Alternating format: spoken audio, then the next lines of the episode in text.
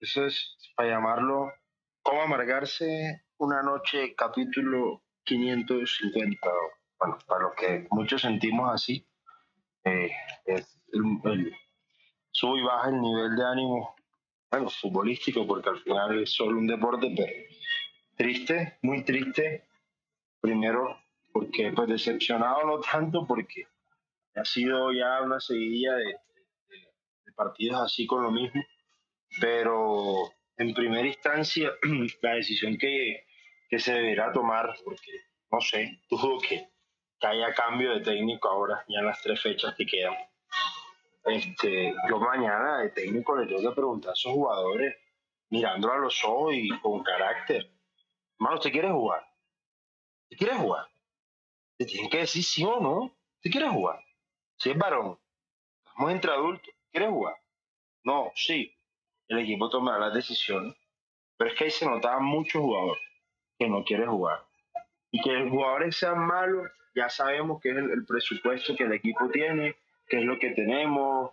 Eh, hay temas que, que, ya se vuelven canciones repetitivos del entorno con nombre propio, Carlos Silva, y, y personajes a su, a sus, en su círculo que mientras estén ahí, el equipo no va a cambiar. Podremos tener torneos importantes, semestres destacables, pero han pasado 11 técnicos, 10 técnicos, qué sé yo, desde, de, contando desde el descenso de 2005 y podemos hacer la lista y Boyacá, Velasco, eh, Harold Rivera, eh, el otro, no me acuerdo, eh, Bernal, Milton Bernal, Chino González, pero si el entorno sigue siendo el mismo, técnicos ha habido, pero el entorno sigue siendo lo mismo. Tú no puedes trabajar con una persona que todo el tiempo está pretendiendo y queriendo estar ahí. Lo dijimos cuando llegó el asistente técnico. ¿Tú crees que es casualidad entonces que te has planteado inicialmente cuando dijiste que se te parecía el equipo hace un año? ¿Es casualidad? No, no es casualidad. Y cuando llegó el asistente técnico dijimos Silva 2.0 y hubo gente que se emputó. Pero es que en todo se empieza a ver ahí. Y más pendejo el técnico que se deja poner personas y, y, y, acepta eso. Por la indemnización, hombre, no tiene dignidad. Son viejos que ya puede tener sesenta y pico años. No creo que Claudio los niños se va a morir de hambre. Entonces, si le van a, imponer cosas, pues se va. Y chao, y sigue dirigiendo los pelados en Argentina, que es lo que, que, lo que había hecho siempre.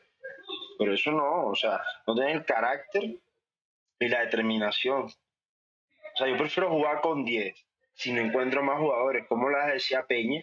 O sea, ¿tú cómo, ¿qué consigue lo que hace Peña hoy? ¿Cómo juega Peña?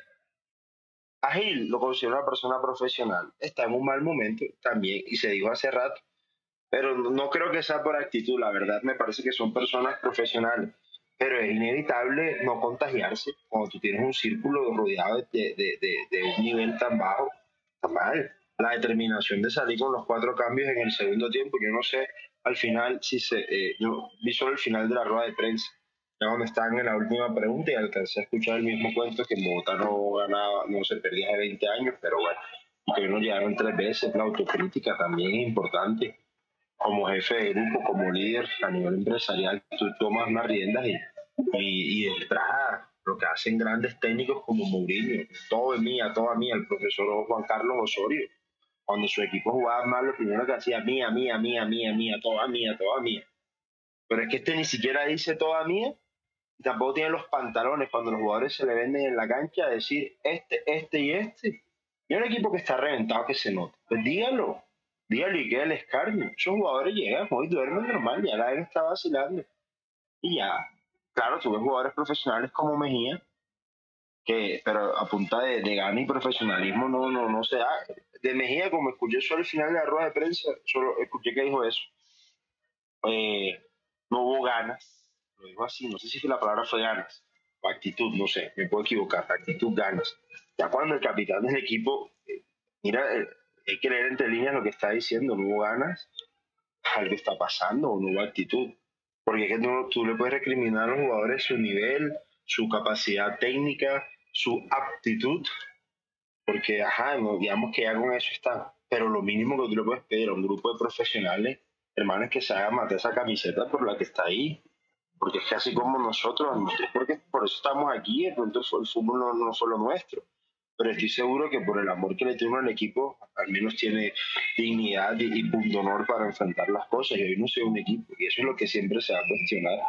Cuando un equipo no tiene punto honor, cuando no se tiene gana, unos errores macabros, macabros, una defensa, las coberturas, sea, los dos laterales, pero infame, infame, o sea, son muy malos el nivel que están vamos a decir que cuando llegó Angulo todos nos pusimos contentos por lo que por su pasado, ¿no? Pero llegó y le ha ido mal en el Unión Magdalena y el otro lateral, el lateral izquierdo no, no, no, merece un nombrarlo. También como el técnico no tomar las decisiones y verá si juega con tres defensas o con dos defensas y o pone a cualquier otro ahí. ¿Qué pasa? También remata, dice, bueno, entonces que meta a la gente. Esta semana dan la oportunidad a 6, 7 jugadores de, de, la casa, de la casa, los pelados, no joda, pelados, pelados todos por encima de 20 años, contra un equipo malo que es ese TIR y no responden. Si ese equipo el, el, miércoles, con otra actitud, gana, saca una clasificación, al menos 3, 4 jugadores se puedan convocar para hoy. Pero no, vas a revisar quiénes son los suplentes, que son los que jugaron en Copa y el nivel es el mismo. Entonces yo realmente ese es el panorama que yo veo, más allá de la decepción. Yo no creo la verdad, o sea, lo, lo mantengo. Ya para mí las tres fechas que se queden, como hay a quedarse, como decían ahorita, matemáticamente ya empieza a ser milagroso, como fue el año pasado, con el agravante de que el año pasado era milagro más que tenías en la mochila el tema de tu promedio que sumabas más por partido, ¿sí? Ahora no, ahora aparte del milagro es que los números no están comparados, es un milagro, milagro. Porque ya matemáticamente, y lo que dijimos, nuestros rivales hoy no son ni Chico ni Huila, Chico le faltan 10 puntos y hace su tarea. Rogar porque el Once Caldas se caiga y porque Cali vuelve y caiga y quizás Petrolero.